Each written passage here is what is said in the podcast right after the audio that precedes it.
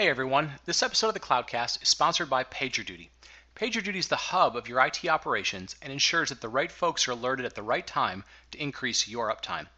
PagerDuty's analytics help you identify common problems, allowing you to make system improvements before they impact your customers.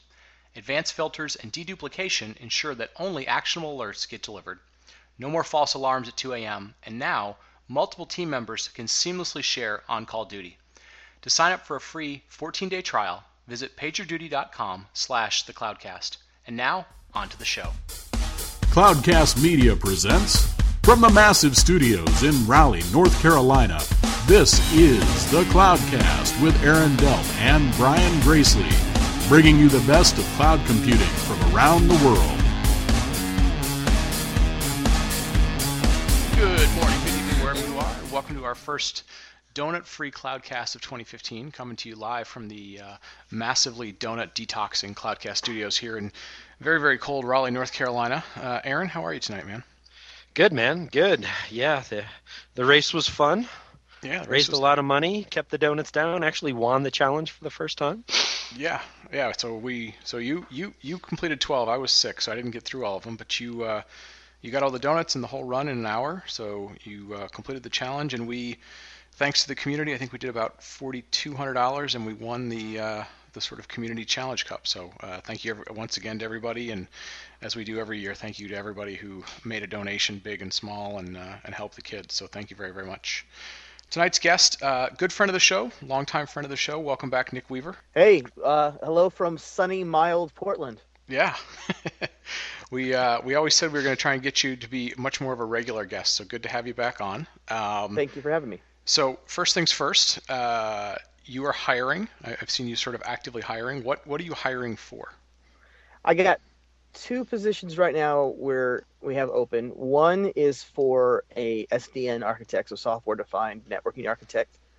Looking for somebody who has um, pretty strong networking background, but really kind of is just as comfortable at you know DevOps style stuff, code, kind of like a hybrid person who's got a good network background, but started migrating over to controlling things through software and wants to really expand that out. And the role is really about being an Intel and ha- helping link the sides of our house that deal with stuff like designing network cards and writing software for kernels and and helping accelerate things like OpenStack. And it's a pretty cool role because you get to play in a lot of really cool areas. Okay, cool. And all and, these folks you're hiring have to be in Portland, right?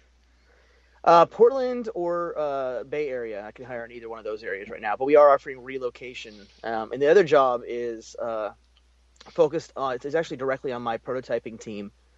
So you get to work with um, all kinds of crazy ideas and building stuff. And specifically in this one, gets to actually work with part of the Cloud Foundry project to do stuff like helping the Cloud Foundry team find let Cloud Foundry Foundation find ways to accelerate pieces of uh, Cloud Foundry and hack away at it and get to write and go and do all kinds of really cool stuff. So, ah, all right, very very cool. And nice. you are uh, you are recently named onto the board, correct, for Cloud Foundry?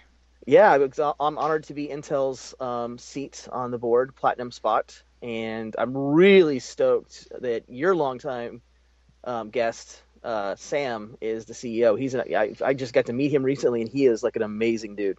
I know we were going to have Sam on uh, last week or earlier this week, and we screwed up the scheduling as normal. So we will get Sam back on uh, sooner than later.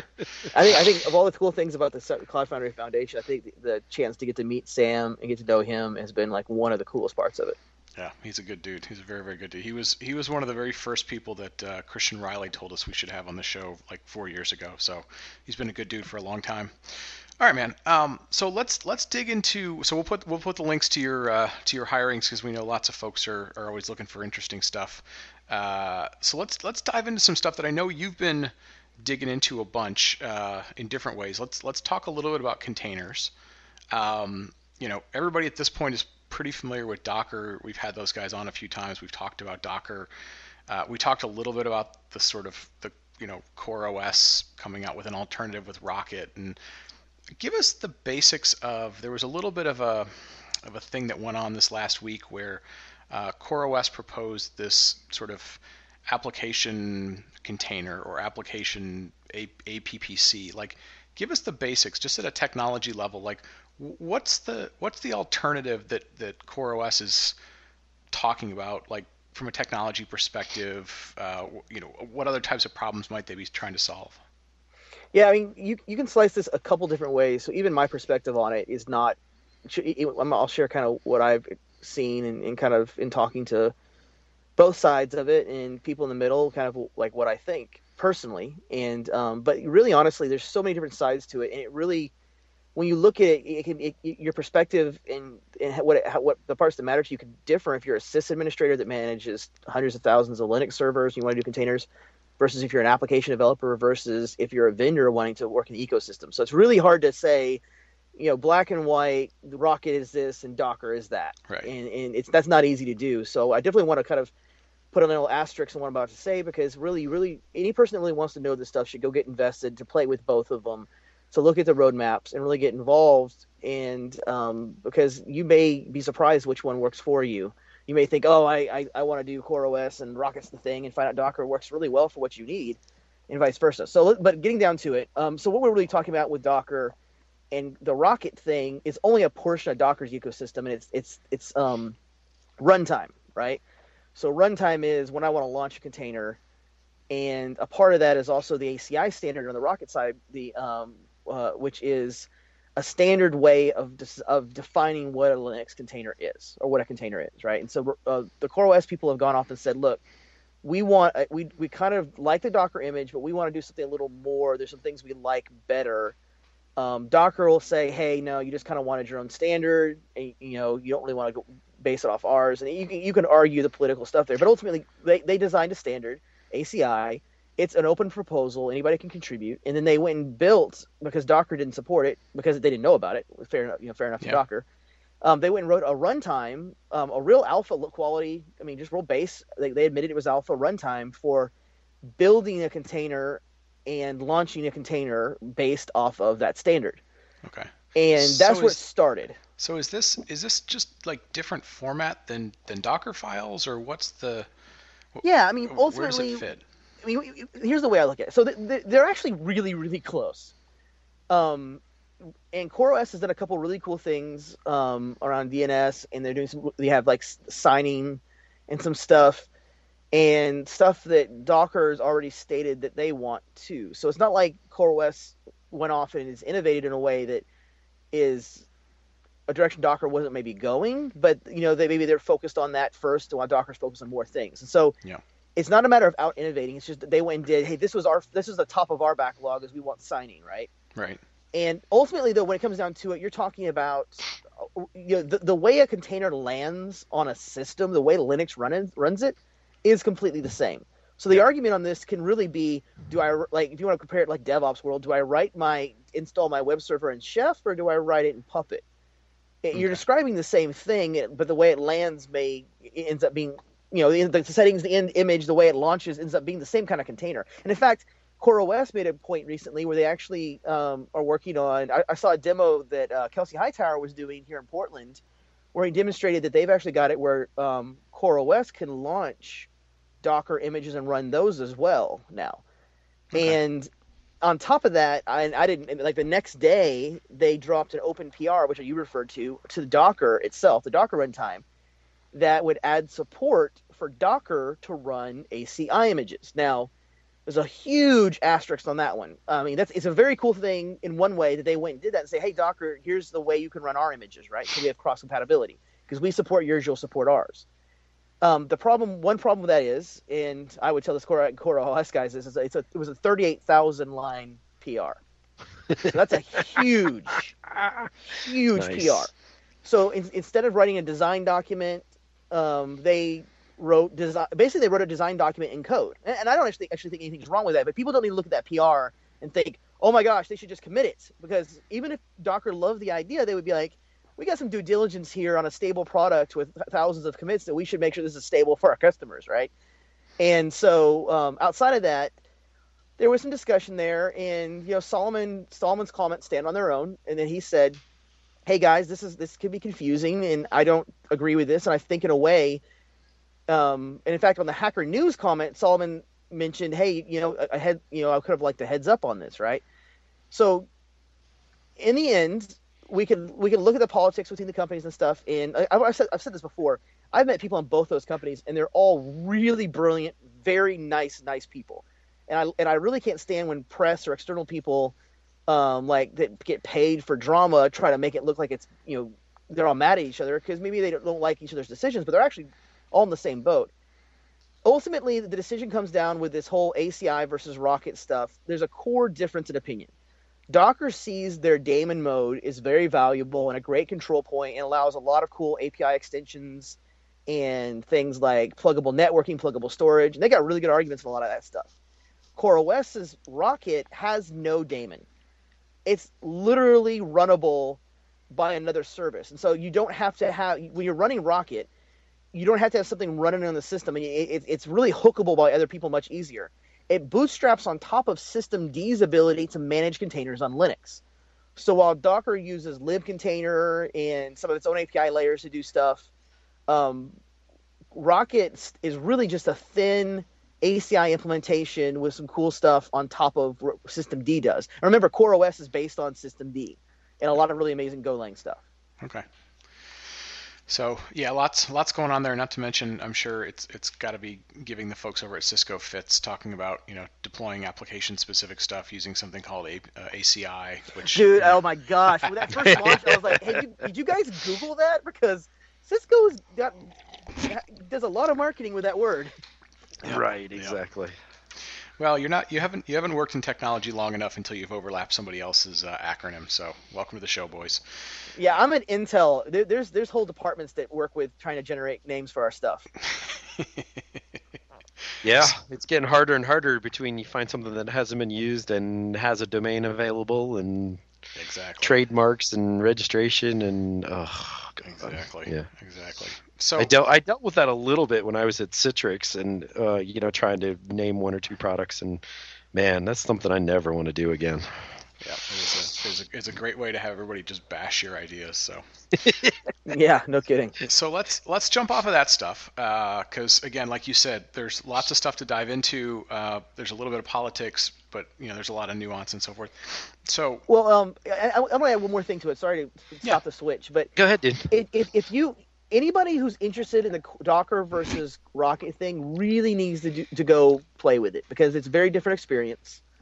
And I think a lot of people that focus on application writing, especially ones that use like JVM or if, if you're using certain kinds of things that maybe aren't quite as effective in the CoreOS ecosystem necessarily out the gate, then you're probably going to find Docker a lot easier to get into. But if you're a person that's looking at like CoreOS as super lightweight OS and um, static binaries and super lightweight stuff and super scale, there's a whole a whole wing of people who would look at CoreOS's implementation with Rocket and the ability to create tiny, fast spin up stuff. And there's vendors in the space who maybe aren't as are a little more scared of getting into Docker's ecosystem that find the Rocket one. It's like, oh, I can actually own Rocket. I can just manage that myself and inject that into my daemon. And so you'll really, from a user standpoint, if you're an application user, you know Docker may be a better fit, but you really should look at both and play with both because it's really a personal domain-based problem to look at right now. And if and a big thing I would like to say is I've noticed a lot of people seem to be picking sides on the battle, but there's still a lot of open discussion going on. And so if you're if you look at that PR where CoreOS submitted their thing and there's something valuable in there, the best thing you can do is actually leave the GitHub comment and explain your use case and talk and email Docker and explain and email CoreOS.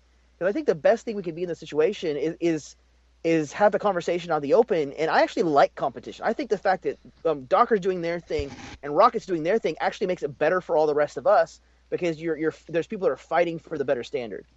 Yep. Yep. yep. No, it's it's good. Agreed. Yeah, yep. and, and, all this stuff is super new anyway, so I mean it's it's got a long right. way to sort of shake out. Yeah, and, right. and so so Nick, to take you kind of one step further beyond just um, those two, what about kind of managing all this at scale? Um, I mean, numbers can get really big really quickly here, and and like at what point does things like like Mesos, Marathon, Kubernetes, like when do these other things kind of kick in? Uh, I think uh, from what I'm hearing right now, there's there's people that are deploying stuff like Kuber um, in prod. Uh, I, Kelsey was talking about it that you know he was at a, a, London event and there was a lot of European people there that have really moved forward with Kubernetes for a lot of pieces. The problem is going to be um, and and I don't really think Mesos or Kubernetes are. I don't think it's necessarily a binary decision between the two. I think they both fill certain niches. Um, Kubernetes, for me, the greatest value of Kubernetes is it implements an idea about application deployment in the pod design, which is unique. Like if you actually go through Kubernetes code, it's pretty cool, but it's not gonna. And I'm like, I can't. I'm gonna say this. No, any Kubernetes people listening to this podcast, trust me, you're better coders than I am. But Kubernetes code isn't gonna be like, oh my gosh, that's the most insane thing ever. The Kubernetes code implements these ideas that the Kubernetes coders inside Google have done for a long time. So Google has surfaced and given us an example of a different way to think about deploying applications with containers in the pod concept. And it's the concept of that that is ultimately valuable. Then they just use some Golang to implement the idea, right? And that's what they're doing is they're marching for that idea and adding better value to it. Now, Mesos um, was this insanely powerful scheduler, which was written to have a, a two-tier scheduling um, build-up, so you can actually extend it for your application framework. So it's not just a thing like, hey, I'm gonna make an amazing scheduler um, that does a really good job. And you know, maybe pessimistic at first. Now they're making it, they made it, made it optimistic. But um, the the thing is that I can actually write my application to get data from that scheduler and understand that scheduler and control it in a second tier way. So I can actually make not only is it scheduling, you know, in our world, in our in the, in the previous world, we scheduled VMs, right? And so we, you know, DRS and other things would, would put VMs in the right place and move them around. But I can actually schedule my application by this framework exposure. So my application knows when certain pieces are going down or when they're over overrun, and I can scale them. And that's where Mesosphere comes in. Is that they're an enterprise company that is working on making that much, you know, much easier to consume, uh, much uh, uh, much more open ended for end customers, and all kinds of cool things. And so it's it's it's something where people can come in and actually switch over their applications to run intelligently in a cluster. And so it's different in concept. So Mesosphere is um, you, you you can port your application or you can make an application that tightly couples. And Kubernetes is you should change the way you do applications where it natively does that, right? Gotcha. Now hmm. you've got a you've got a company like Mesosphere who you know new company startup company, but essentially they're kind of trying to be like Cloudera was for Hadoop, right? The the formal company to take this this technology and, and go commercialize it. Are you seeing anybody or are you hearing anybody doing that with Kubernetes? Um, or is it still mostly just Google guys who totally understand it and you really are kind of only playing with it, you know, through through Google or just completely open source? Or are you hearing through different places like there may be companies that are trying to commercialize Kubernetes as well? I, I have not heard. Okay. Um, actually, I've actually wondered about that. I've kept my ear to the ground. Now I have met people who brought that up, and really smart people that you know, you know, you know, maybe that's an idea. Um, but I, I know of nobody that seriously has funds, money, talking, and I think most of the ones that may be doing that probably are trying to keep that probably pretty quiet right now. Right. I mean, here's the here's here's the thing, and again, I love Google. Um, Go is my favorite thing ever, and I've met some of the Kubernetes team. Um, and uh, there's an awesome Kubernetes uh, event in San Francisco next week on Wednesday evening um, that uh, is going to be amazing. That people should go attend if you if there's a waiting list now, but um, you should get on the waiting list to go attend to it because uh, it's it's a great a great event to go meet some of the Kubernetes team. But nobody nobody knows what to do with Google right now, or they're just now figuring it out, right? So Google had put stuff out in the open, but historically they always put stuff out in the open after they were kind of done with it, right? Right. It's like, hey, this is an amazing thing we did three years ago, and we've probably moved on to something way better. But you know, we'll share it with you because, hey, we, we, you know, we're still differentiating on our new thing, and we're not greedy, and we share it, and you know, maybe these call we'll find some great college students who figure this out and make it better, and then hire them into this new thing, right? It's a great way for them to um, push the envelope forward. But with with Kuber and with some of the other few things they've done recently, they're actually going, hey, you know, we realize we want to actually change the way IT works and the way applications work, and we're going to go do this out in the open and actually build the thing from scratch and make it open and take open contributors. And we'll actually spend time. They've hired people that go around explaining how it works and and it's different. So people i think it's it's a new paradigm that I mean, up to this point no one's built any that i know of is no one's built a company based on google open sourcing something right? Like who would ever thought that happened? Right. And and, and right. um i mean i guess in a way some of the hadoop stuff you can relate back to them but but not, not not this close. And so it's new, and I think it's still settling out a bit. And I think Google themselves are changing their image and how they do this and how they interact with their customers and how they interact with the community. I mean, just the IP VLAN stuff that went into Linux recently was a major powerful feature that they just added in, and, and Linus committed it in, and off we go. And so it's cool to see Google doing this kind of stuff and getting more open.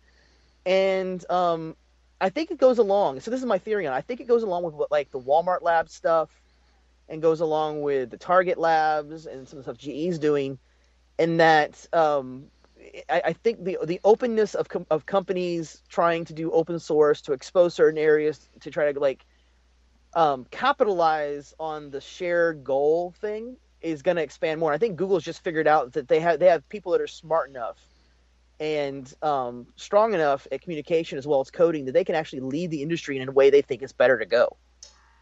Hmm. Interesting. Yeah, I don't. I don't know if I would say they're good at communications, but uh, but they are super well, smart. Well, I, I I think I think they I, well I mean let's see. I think they think they have the capability of going down that path, right? Yeah. It's yep. obvious. It's you, you can you can Google and find Guava and um, you know all kinds of amazing Google libraries. I've used tons of them. Like Yep. amazing Google libraries are out there. Java libs, tons of amazing Java libraries. Try to find a developer evangelist who will walk you how to use one of those Java libs. Doesn't exist.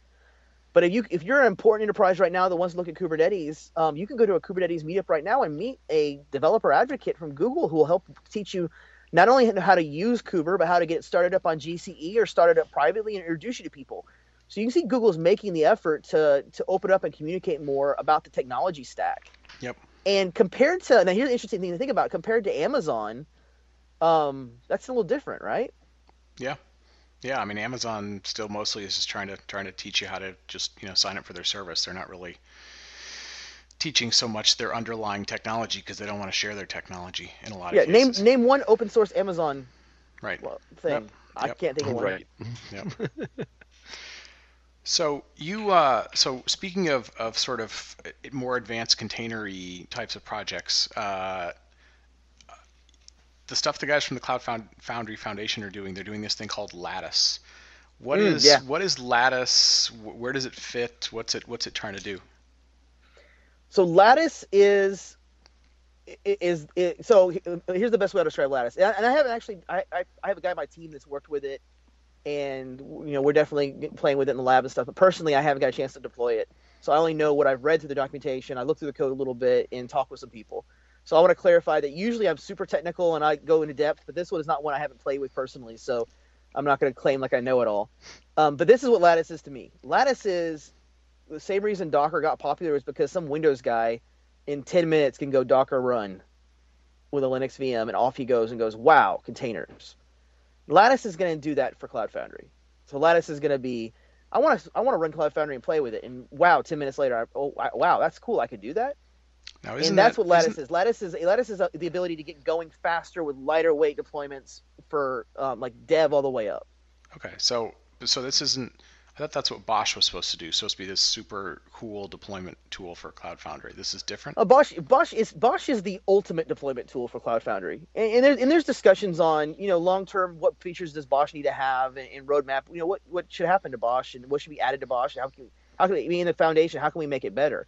It's a huge part of the foundation work is to like figure out ways and use cases to make that more powerful. But BOSH is like the BOSH is the thing you want to deploy and upgrade and manage your multi-million dollar PaaS with you know millions and millions of dollars of, of, of revenue going through it. Lattice is what you want to do when you're deciding if you're going to go spend those millions of dollars. So your guy can on his laptop can fire that sucker up, and it, it bootstraps into the BOSH stuff, and it does it manages all that for you. But ultimately, what it is is it's like it's that Docker run, right? It's that Okay, so this is so clone like it down, set it up, deploy it, bam! I've got myself an, a running Cloud Foundry instance, and I can actually do some cool stuff with it. so BOSH is BOSH is Chef or Puppet, and Lattice is like Vagrant. Yeah, closer to it, yeah. And I think I Okay. believe Lattice is actually using it's actually meant to be used with Vagrant, but it's that kind of concept, right? Okay. Lattice is the is the more frictionless way to play and use and um and maybe one day do more. Again, I'm not I'm not as close to the the Lattice thing I actually even find out about till a couple months ago. Um And I guess mid December. now is Lattice also the framework for kind of any container technology under the covers, or is that something different? No, no, the container based stuff. It, so ultimately in Cloud Foundry Stack, the container thing is called Warden.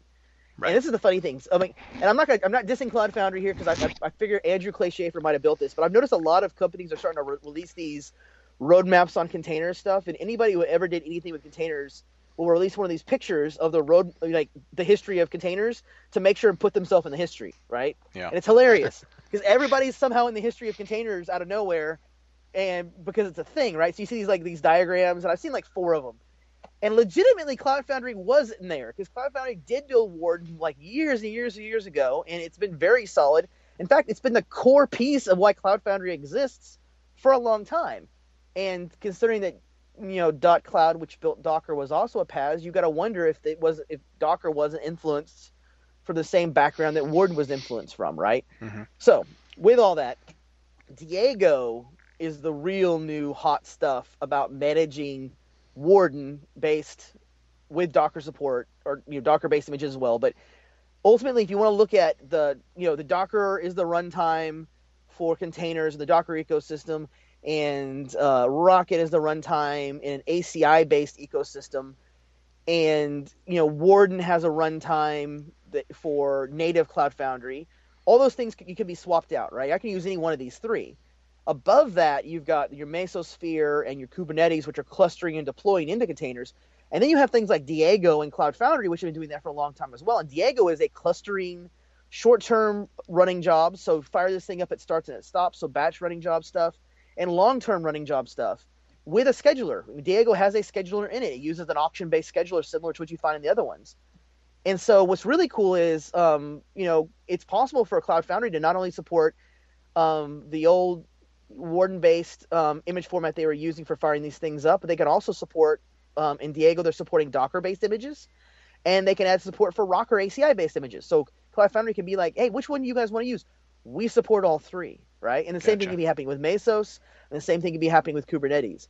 Now, some of them have made uh, made um, have made it clear that they are going to support one or the other one, but in my head, I can't remember which one's doing which, so I don't want to say which one I think is doing which because I don't remember. Right. Now, you know, something like Cloud Foundry and all the stuff it does, it's doing a lot of different things. And then you've got, you know, where it could be managing containers, could be managing VMs, whatever. Um, but it's got, you know, it's got scheduling functions and, and other functions like that. You know, like you said, keep track of load balancers, keep track of queues. Do you do you see the the the, the uh, Mesos and Mesospheres and Kubernetes of the world kind of picking up a bunch of that functionality and people going, you know, why do I need a full blown sort of structured PaaS when I could, you know, do this sort of unstructured type of PaaS thing, or are they do they become complementary or? I, think it, I think it could be a mixture of each. And again, I, I don't know if we know. I don't know. I don't know if the customers know what they want outside of PaaS. So PaaS has been around long enough, and um, it fits the it fits a lot of customers' existing application models pretty well. Mhm. Because I, I pick your language and it's going to work. I, I've got the execution environment for it, and I understand most of your major um, uh, services systems, and the, the context and the language is very well aligned to an application developer. So PaaS is kind of already there, but the mesospheres and the other ones have kind of got this new thing, and, and a lot of them are missing major features, and so it's it's rough. I mean, if you're a person that all you do is deploy on bare metal a, a, a single app which looks the same everywhere and points back to this massive vertical database which is hard coded, you could probably use Mesosphere because you're not going to deploy the data- database as a part of Cloud Foundry, and you don't need auth, and you don't need um, you don't need load balancing the same way because you're just going to blam it around or you're going to point a huge F5 in front of it or something. And your stack is so simple, and your use case is so much more simple, like HPC like in its model. The Mesosphere may be a little more attractive if there's certain pieces of it you want. Um, that, and again, I, I right now I struggle to find an exact one other other than the fact that maybe you want to write your application to to hard tie into Mesosphere, right? Mhm. Um, but Cloud Foundry kind of has all of that at an easier to consume level now. So in a way, the basic use cases that are are in PaaS that would be for Cloud Foundry or those kind of style things have are, are a bit harder to convert over to the Kubernetes and Mesos, right? But just because they don't have the features. Yep. But you know, as time changes, it you know this could change. We'll see what happens. And and you mentioned the complementary thing because there's no reason why you couldn't have um, Kubernetes pod stuff deploy to um, Cloud Foundry backed execution environments that wire all the things to it. And same thing with Mesosphere. There's no reason you couldn't have scheduling that you link into where Cloud Foundry brings up environments that can or that are provided to Mesosphere to schedule, which have all the right things in it, so Mesosphere can worry about scheduling into these environments that are pre-wired for Cloud Foundry with auth. And so you can actually make combos of these things, but all that's really new and unproven, and so it's it's it's hard to tell where it's going to go. Yep. Yeah. No makes sense. and sense. I don't think there's ever one winner. Um, I think I think how the market divides will be interesting, and I think Cloud Foundry has. I mean, it, it's it's kind of wrong to ask me what I think with that because I am the Cloud Foundry board, so obviously I had an investment in Cloud. I mean, I mean, I'm behind. I'm backing Cloud Foundry. Is I want it to win, but ultimately competition's good. So if Mesosphere does something cool, you know, and Cloud Foundry adds it, awesome. We both win, and the use cases ultimately decide this and also the Diego stuff. I mean, honestly, the Diego stuff was so brilliant in the way they executed it, and um, a lot of the patterns and a lot of the patterns we're talking about from the pod style, from the Mesos scheduler, all these things are all open source software, right? So once you break the ice on some of these ideas, uh, there's nothing wrong with copying and implementing it if ultimately it benefits open source and the and everyone in the end. Yep. Yep. so, so Nick, well, as as like, tell us a little bit about the board. So, what have you done on the board so far? What are the plans? Like, you know, now that you're a big shot on the board, tell us what it's like. Oh, I am not a big shot on the board. that, that's that's not true. There are they are big there are big shots on the board, and I am not one of the big shots. That's not true. Um, I you know I, I I'm not sure what I can tell. So you know, board. I'm learning, you know, boardroom discussions and boardroom discussions, and I don't understand why I'm in the room. No, um, now, is there is there a special Cloud Foundry Foundation building that you know, like the, no the doors no. open up and it's like big no, rocks and stuff? We, and we, we, we, we find a conference room and sit on the floor and with our laptops, and a couple of us are writing code while the other ones are arguing. And no, it's it's awesome. it's no, I mean it's really it's this is my first board experience, obviously, and I didn't know what to expect. And then I walk in the room, and it's just a bunch of veteran engineers and tech leaders talking about how to make something better. And I was like, this is kind of cool. You know, I, I, guess I didn't know what to expect, but for a for a for an open source foundation, it was really pragmatic and and kind of cool because it's literally like you're not trying to you're just trying to make the best thing um, open source to solve the problem and you're all invested for different reasons some of the ones in the room are wanting to build and provide services like ibm on top of the core stuff. Some of us like intel just want to make sure that we make our, our our hardware and the software that links into it. We just want to make sure we we run cloud foundry really well for our customers. If our customers want cloud foundry we have a responsibility to make sure our customers have a good experience with it right? So we're trying to make sure we're there for our customers. And so the motivations are all different but ultimately we have this shared goal. And it's really cool because you end up with this kind of um, kumbaya kind of we're on the same boat feeling and it's it's friendly and it's open and there were awesome discussions. I think the coolest part though is that i got an introduction to the linux foundation and walked away going wow those those guys and girls are awesome. Because they're sharp they're to the point they kind of cut the bs quickly and then they brought sam in and he just he's just awesome. He just owns it. He's so positive I mean, Oh, you you walk out of that room feeling so like, you, or even a call with. I had a one-on-one with them, and I left the call feeling so motivated to go do stuff. yeah. And so, I mean, maybe maybe I'm naive, and maybe you know the first Well, board and the young Lin- and all stuff. the But I, Linux- I'm excited. all the Linux folks have been trained by by Linus, like be to the point, don't mess around. He will destroy you in an email. So that you know they've all been trained. All yeah, maybe that's all. Yeah, learned you by fire. Maybe that's it. I, it's just I was really surprised because um, I got to meet some really cool people, and even like the uh, you know there was there was a gentleman who the, the the VMware board member, is someone that used to be in my organization when I worked at VMware. I know who he is, and he's an awesome guy. And um, the John, the EMC guy, I mean, he's amazing, right? I mean, you know who he is. Yep, John Roese. Yep. And yeah, and um, I got to uh, meet Chris from IBM, who's brilliant and sharp, and um, and I'm still gonna do something, know some of the other others, but um, you know, it was it was cool. It's just like I felt like I felt like it was an honor to be in that room, be able to discuss stuff and learn from the, the board members. So that was my personal experience about it. Now, outside of that, from an Intel perspective, we feel there's a lot to be done, and um, we feel like there's a lot to help with, and, and we're just we we're in the middle of figuring it out. Hey, how do we how do we go forward and and and win by commits? Like, how do we go write code and test stuff and figure out you know what our customers need and how do we make that happen? Very cool. So, Aaron, pretty much this is the last time Nick's ever going to talk to us. We're, we're Yeah, way, yeah. way, way. No, no. There's now. a, there's a joke in my team that I have no idea. Um, I have no idea what my title is. I just I show up and then I leave and then think, why was I there? And it's just never gonna leave. So I'll take any invitation any, anybody ever gives me because I, because I, I keep forgetting that I'm, I'm I'm anything. I forget that I'm a board member. Five seconds after I walk into the room.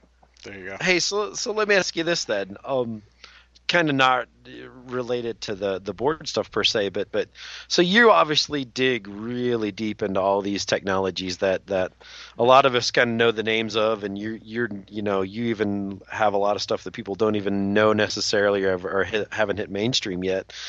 What what is like the most exciting thing in like the you know either PaaS or container ecosystems that that's kind of new and exciting and interesting to you these days?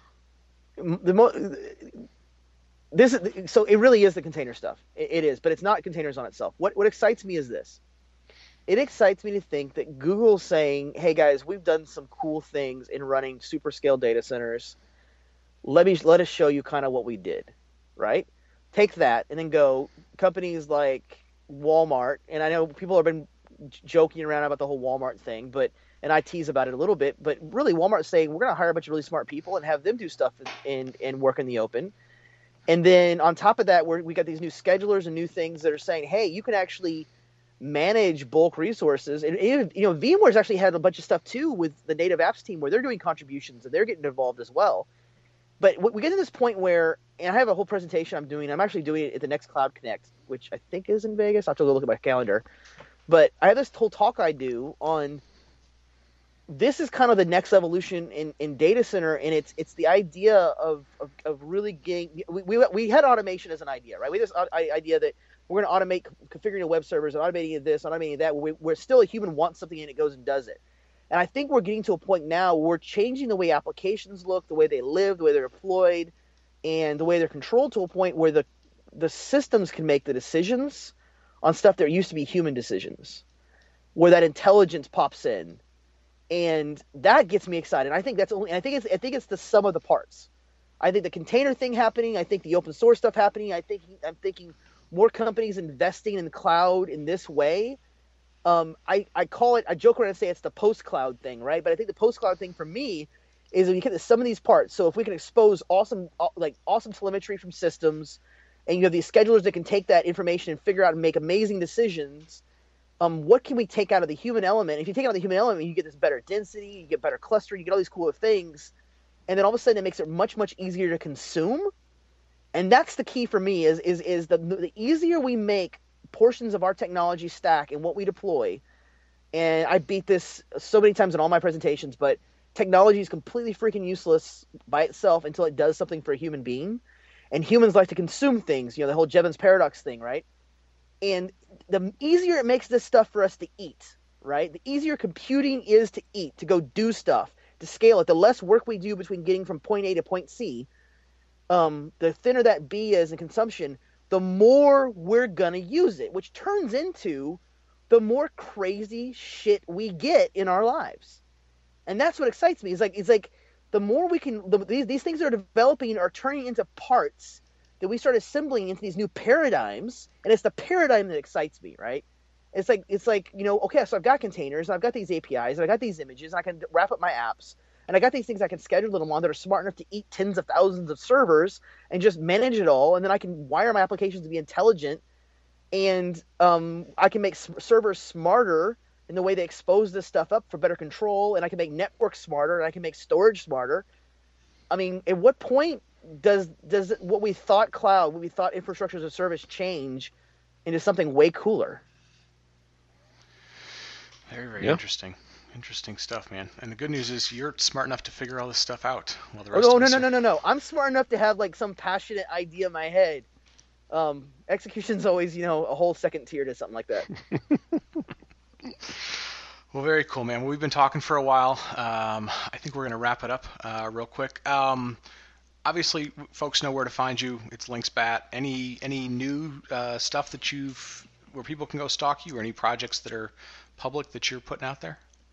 No, I'm, I'm I actually did I am actually working on a personal internal project I may eventually pop out there, but other than just a Twitter Twitter feed like usual and catching me at events, I am speaking at the next Cloud Connect, I think in Vegas, and I am speaking at GlueCon. They gave me a whole 15 minutes, so I'm totally excited about those 15 minutes.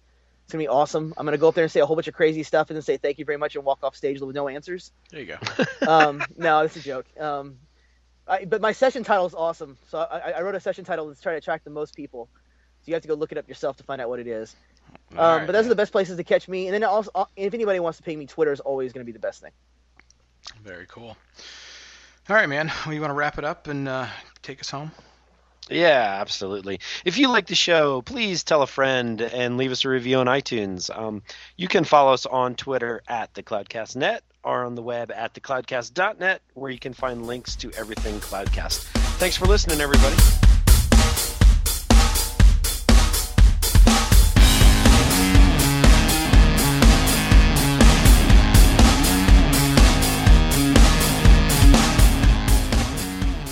I'm begging you, please subscribe.